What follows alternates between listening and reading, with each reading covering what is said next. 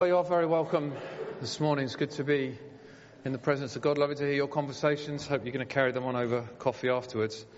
Um, it's great that Chris is coming to remind us to read the Bible, but the, one of the reasons we have the program, which I hope you take home and use, is so that you can do that every week. The, the texts are in there. It's a good habit to get into, but um, it's good to be reminded from time to time. So today, if you have a Bible, you might like to open it at uh, Luke chapter 5, or if you have whatever device you've got it on, and all other devices are available, and all that kind of stuff. I'm a, I still like my book, to be honest. I'm a bit old fashioned. But we're going to be reading from Luke chapter 5, um, from verse 17 a bit later on. What's the greatest gift that one person can give to another, do you suppose? I love this story. And every time I read it, it makes me want to cry. One day when I was a freshman in high school, I saw a kid from my class walking home from school. His name was Kyle. It looked like he was carrying all of his books. I thought to myself, why would anyone bring their books home on a Friday? He must really be a nerd. I had a quiet weekend planned, parties and a football game and my friends tomorrow afternoon, so I shrugged my shoulders and went on. As I was walking, I saw a bunch of kids running towards him. They ran at him, knocking all his books out of his arms and tripping him so he landed in the dirt. His glasses went flying, and I saw them land in the grass about 10 feet from him.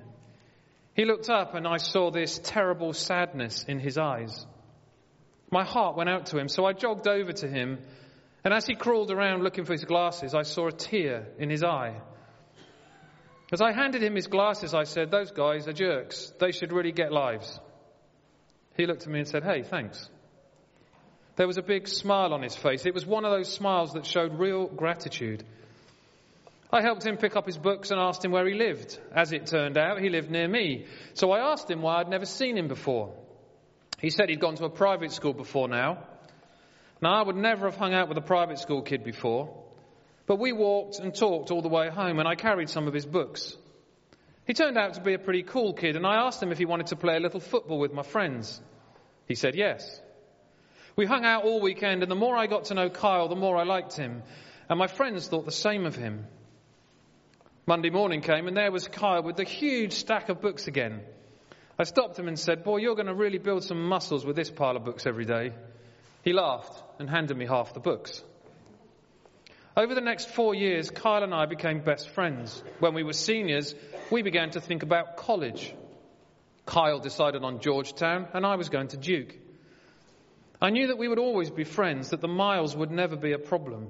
He was going to be a doctor, and I was going for business on a football scholarship. Kyle was valedictorian of our class, that means he came top. I teased him all the time about being a nerd. He had to prepare a speech for graduation. I was so glad it wasn't me having to get up there and speak. Graduation day, I saw Kyle. He looked great. He was one of those guys who really found himself during high school. He filled out and actually looked good in glasses. He had more dates than I had, and all the girls loved him. Boy, sometimes I was jealous. Today was one of those days. I could see he was nervous about his speech, so I smacked him on the back and said, Hey, big guy, you'll be great. He looked at me with one of those looks, the really grateful ones, and smiled. Thanks, he said. As he started his speech, he cleared his throat and began. Graduation is a time to thank those who helped you make it through the tough years. Your parents, your teachers, your siblings, maybe a coach, but mostly your friends. I'm here to tell you that being a friend to someone is the best gift you can give them. I'm going to tell you a story. I just looked at my friend with disbelief as he told me the story of the first day we met. He had planned to kill himself over that weekend. He talked of how he'd cleaned out his locker so his mum wouldn't have to do it later, and that's why he was carrying all his stuff home. He looked hard at me, gave me a little smile. Thankfully, I was saved. My friend saved me from doing the unspeakable. I heard a gasp go through the crowd as this handsome, popular boy told us about his weakest moment. I saw his mum and dad smiling that same grateful smile at me. Not until that moment did I realize its depth. Never underestimate the power of your actions. With one small gesture, you can change a person's life. What's the greatest gift one person can give to another, do you suppose? Here's another story I love. Let me ask you the same question, see if you come up with the same answer. Luke chapter 5, beginning to read at verse 17. One day Jesus was teaching, and Pharisees and teachers of the law were sitting there. They had come from every village of Galilee and from Judea and Jerusalem. And the power of the Lord was with Jesus to heal the sick. Some men came carrying a paralyzed man on a mat and tried to take him into the house to lay him before Jesus. When they could not find a way in to do this because of the crowd, they went up on the roof and lowered him on his mat through the tiles into the middle of the crowd, right in front of Jesus. When Jesus saw their faith, he said, Friend, your sins are forgiven. The Pharisees and teachers of the law began thinking to themselves, Who is this fellow who speaks blasphemy? Who can forgive sins but God alone? Jesus knew what they were thinking and asked, Why are you thinking these things in your hearts? Which is easier to say, Your sins are forgiven, or to say, Get up and walk? But I want you to know that the Son of Man has authority on earth to forgive sins.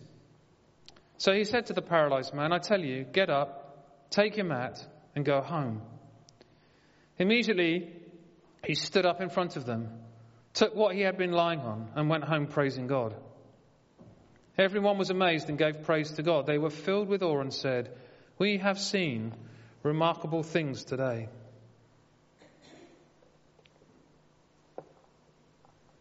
So I'm wondering what your answer to that question might be now. I'm wondering if it has something to do with what we might call true friendship. Imagine for a moment what life would have been like for either of the people in those two stories. One, lonely, isolated, friendless life full of pain that no one knows anything about. One, a world that is defined by a mat, maybe a couple of feet by a few feet. A world of complete dependence on others. A world of begging. A world of pain. Both really challenging, heart touching stories. But I'm wondering if one of them tells of something bigger and better than the other one. So I'm going to focus on that story this morning. Imagine being a paralyzed man in the time of Jesus. His life was literally defined by his mat. His mat is what he lives on. He never goes anywhere without his mat. People know him as the man on the mat. His mat means he relies on others to do literally everything feed him, clothe him, clean him. He can't go anywhere or do anything unless others carry him. And his future, well, that's simply more of the same. He has no hope of change. There is nothing that can be done for him medically, and there is no one who can help him.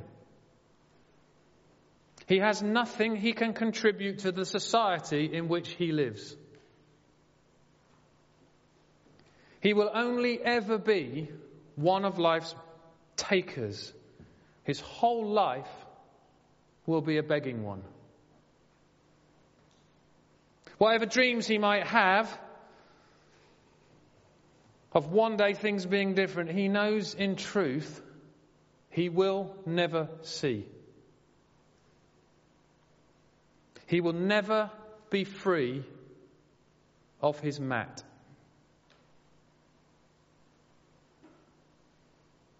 But, but, he has one thing that opens the possibility of change. He has friends.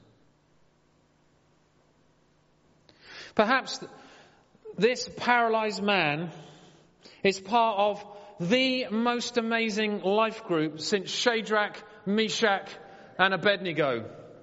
You remember that? Remember that group meeting in the furnace? When a fourth person turned up to join them for the experience? Now, I don't know what you think about who that person was. I happen to think it was Jesus himself because I happen to think that that's the kind of thing that Jesus does. He turns up right in the middle of the furnace. And maybe, just maybe, something similar will happen in this life group. You see, the thing is, what makes this story so amazing is the simple truth that without his friends, this paralyzed man will never meet Jesus. And this extraordinary story only takes place because of his friends. How is your life group going? It's funny when I ask you the question, what's the best gift you can give someone, you all want to answer. When I ask you how your life group's going, nobody says a word. How's your life group going? Barbara, how's your life group going? That's a thumbs up. Good. I'd really encourage you to find one, join one, or create one if you're not already in one. There's the lifeblood of community. We haven't talked about this for a little while, but we talk about church as being two wings of the bird. I, am still of the belief that Sunday morning is really important. And that meeting together as a community of people is really important. We worship together, we hear God's word together, I hope and pray. And if that's not happening, don't come, because you're wasting your time. But the other part of community, because we can't get to know everybody on a Sunday morning, can we? That's just impossible. But we do the other bit in life groups, small groups where we can meet together and get to know people. I understand that life groups can be challenging and they can be really difficult sometimes. And I know that because I'm in one. So I take all my problems with me. and bless them, they listen to me graciously. and then they correct me graciously and gently. And I love sitting with other people who've got a different take on what something might mean and how to look at it. And I go away challenged all the time. Truth is, we have to work hard at life groups, don't we?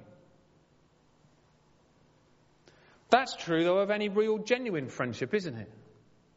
And it was true for this paralyzed man and his friends too.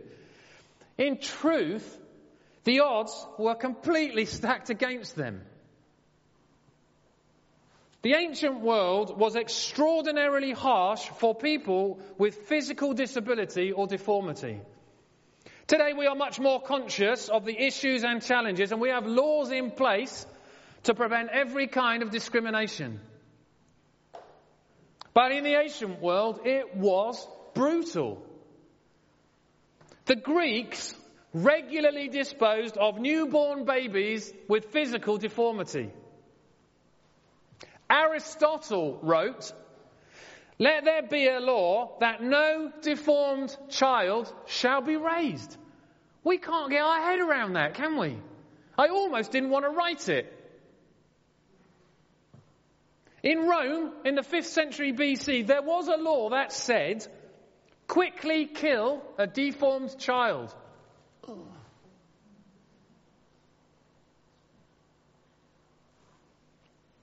In Israel, there was, of course, another stigma with which to contend. And forgive me, but I think we sometimes still struggle with this. It's the whole understanding of suffering. Suffering, including physical suffering, was considered punishment by God brought on by the offending person as a consequence for sin. And if I've heard it once, I've heard it a thousand times. What have I done that I have deserved this? You might not say it in those words, but you get very close if you don't actually say it in those words.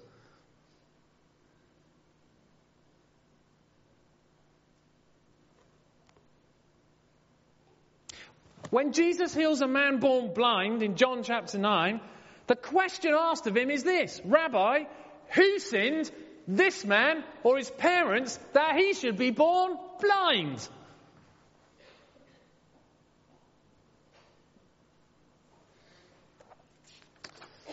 The point for the paralyzed man and his friends, the point for us today is that this friendship, this life group was intentional. Against all the odds, they made this friendship work and it cost them. Think of the sacrifices that would have been necessary for this paralyzed man to survive. There was the social stigma, the inconvenience, the time, the money, the uncertainty. They chose to be friends and they chose to invest in a paralyzed man.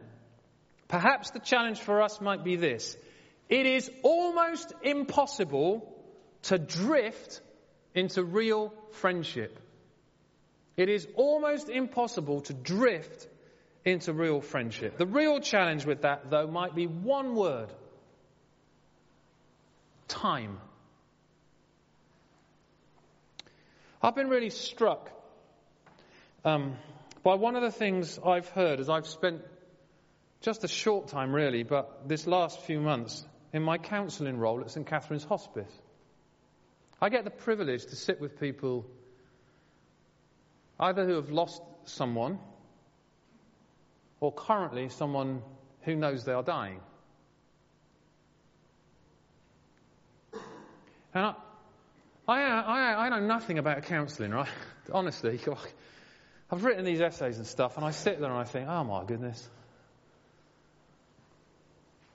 People will say, and they have said this regularly, thank you so much for listening. I've actually come to the conclusion that that's really all it is. And by that, it makes it sound less, but you understand what I mean. And as I've reflected on that, I've realized one simple thing. What is so valuable is time set aside to talk. This is uninterrupted time, one to one, 50 minutes. Nobody butts in, nobody goes out, 50 minutes. And the only reason it happens is because it is intentional. I've had to rearrange my week. I've had to make sure I don't put anything else in my diary at that time in the week. And believe me, I found that harder than I thought I would. I've had to turn down things that I could otherwise have been doing because I'm going to be at St. Catherine's to keep that time for counselling. I met with some university friends uh, before Christmas, one Tuesday evening when I didn't have any clients. I went to London we hadn't met, we hadn't literally seen each other apart from one guy in the group I'd met for 31 years.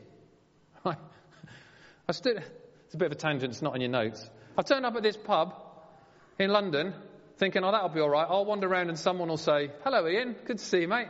I walked in, there must have been 500 people in this pub. It's like a week before Christmas, I thought, you're kidding me.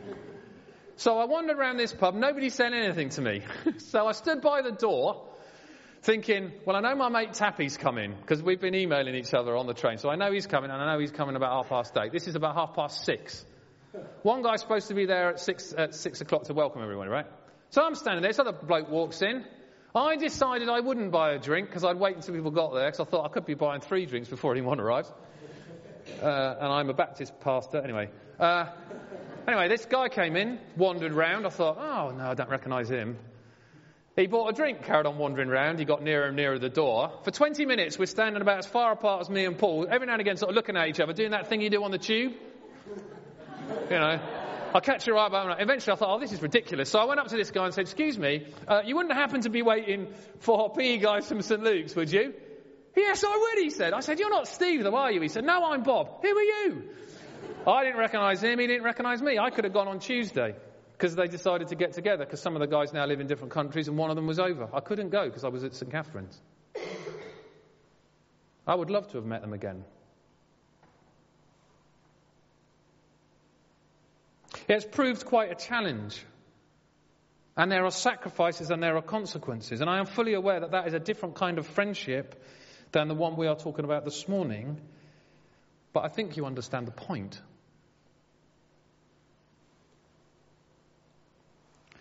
And here, here's a very challenging, extremely personal truth. Everybody has a mat. Every one of us here this morning has a mat. Think for a moment what it must have been like for a paralyzed man on his mat. Do you think he ever got jealous of his friends? After all, he would never be able to do what they were doing. He is, let's be honest, extraordinarily vulnerable on his mat, isn't he? Every time his friends take him somewhere, there's a risk they might drop him. Here's my best guess. We are much, much better at serving than being served. We are much, much better at helping than being helped.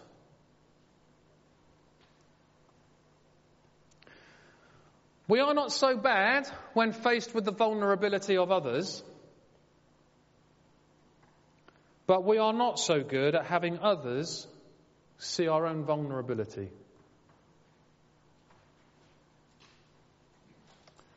You know, when was the last time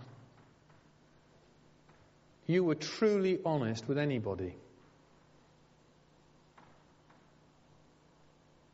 And I read a book recently which I found really challenging, where he argues that the beginning of biblical faith, the beginning of biblical faith, is gut wrenching honesty.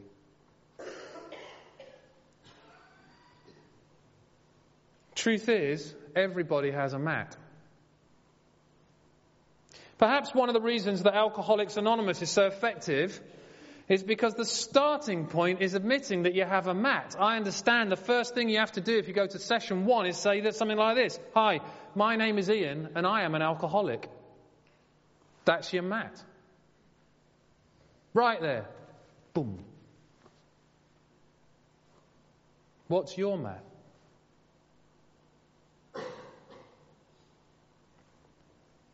Here's another perhaps more challenging question. Who carries your mat?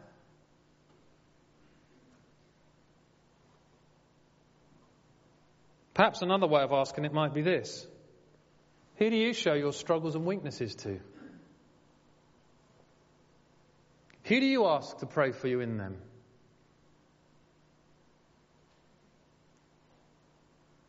Who sees your brokenness? Perhaps true friendship, real, deep, lasting friendship, is letting someone else carry your mat sometimes. And maybe, just maybe, that's what brings a life group to life.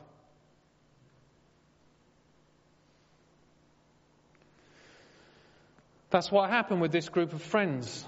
That's what they do for this paralyzed man on his mat. Then one day Jesus comes to town. Truth is, we have no idea what these friends know about Jesus. But it's probably true to say that they've heard about him and they've heard about the things that he's done. Maybe they have dreams for their friend on the mat. Maybe they dream that one day, somehow, against all the odds and everything they know, he will be able to walk. They want to go and see Jesus, but they don't want to go on their own. Not without their friend. And maybe Jesus can do for their friend what he's done for others. Wouldn't that be fantastic? And so, at great cost to themselves, and probably not a little amusement to those watching, they pick up their friend on the mat again. Only this time it's different. Because this time they will carry him to Jesus. When they get to the house, they can't get in. They can't get in because all the religious people have got there first and saved the seats for their mates. But they are determined that their friend will get to Jesus. So they come up with a plan. Let's do a bit of roof crashing. Let's lift the roof off for our friend. So that's exactly what they do. Wouldn't you have loved to have been there? I kind of hope in heaven there's a, there's a little bit of a thing where you can go and see all these things like that happened. And you say, oh, hey, what was it really like? Let's be honest with you for a moment. I don't like being interrupted while I'm teaching. If that happens, and it sometimes does, I find I can get a little bit annoyed. I want to say, shut up, this is my show, you be quiet. I have carefully prepared what I am teaching, and what I have to say is, of course, really important. I suspect that Jesus absolutely loved being interrupted while he was teaching that day. Jesus always had really important things to say. I mean that. Really, really important things to say. But I think Jesus loved the roof crashing, the disruption, the confusion. I think he loved seeing four dirty, sweaty, slightly embarrassed faces peering down for a hole in a roof. I think he loved looking into the face of a terrified, paralyzed man on his mat after he had just descended on ropes without the aid of a safety net. I think Jesus was absolutely bursting with joy at the thought of four guys digging a hole in a roof so that their friend could come down, and he's now looking up at them saying, What on earth did you do that for? I think Jesus would have let out a great big yes. Now, it's not recorded in Scripture. Maybe one day we'll find out. The Bible actually records it this way. When Jesus saw their faith, he said, Friend, your sins are forgiven. Friends, there is nothing more deep and profound that, for that a person can hear than those words. Your sins are forgiven. Maybe, maybe you long to hear those words deep in your heart.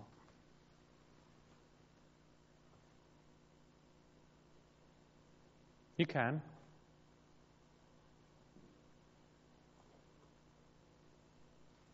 Bring your mat and come to Jesus because he would love to be interrupted.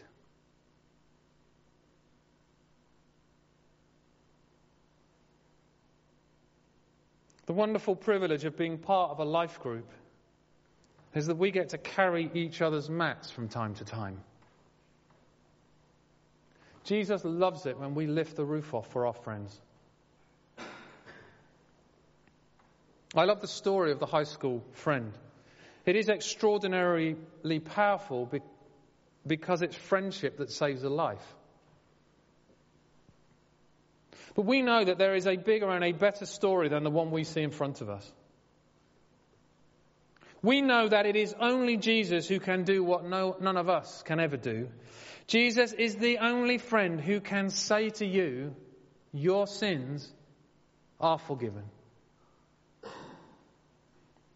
And we know that it is only in that moment that we can know that we are truly, fully, and eternally loved. I don't really know what that paralyzed man expected that day when his friends picked up his mat and said, We're going to take you to see Jesus. What I do know is that because he met Jesus and heard the words, Friend, your sins are forgiven, and then get up pick up your mat and go home, his life was never the same again. And at a guess, neither were the lives of his four friends. His world, their world, was turned upside down. A man very much on the outside had been invited in. Four friends committed enough to bring their friend to Jesus and lives turned upside down. Four friends desperate enough to lift the roof off for a friend on his mat. Now, that is worth thinking about, isn't it? Amen.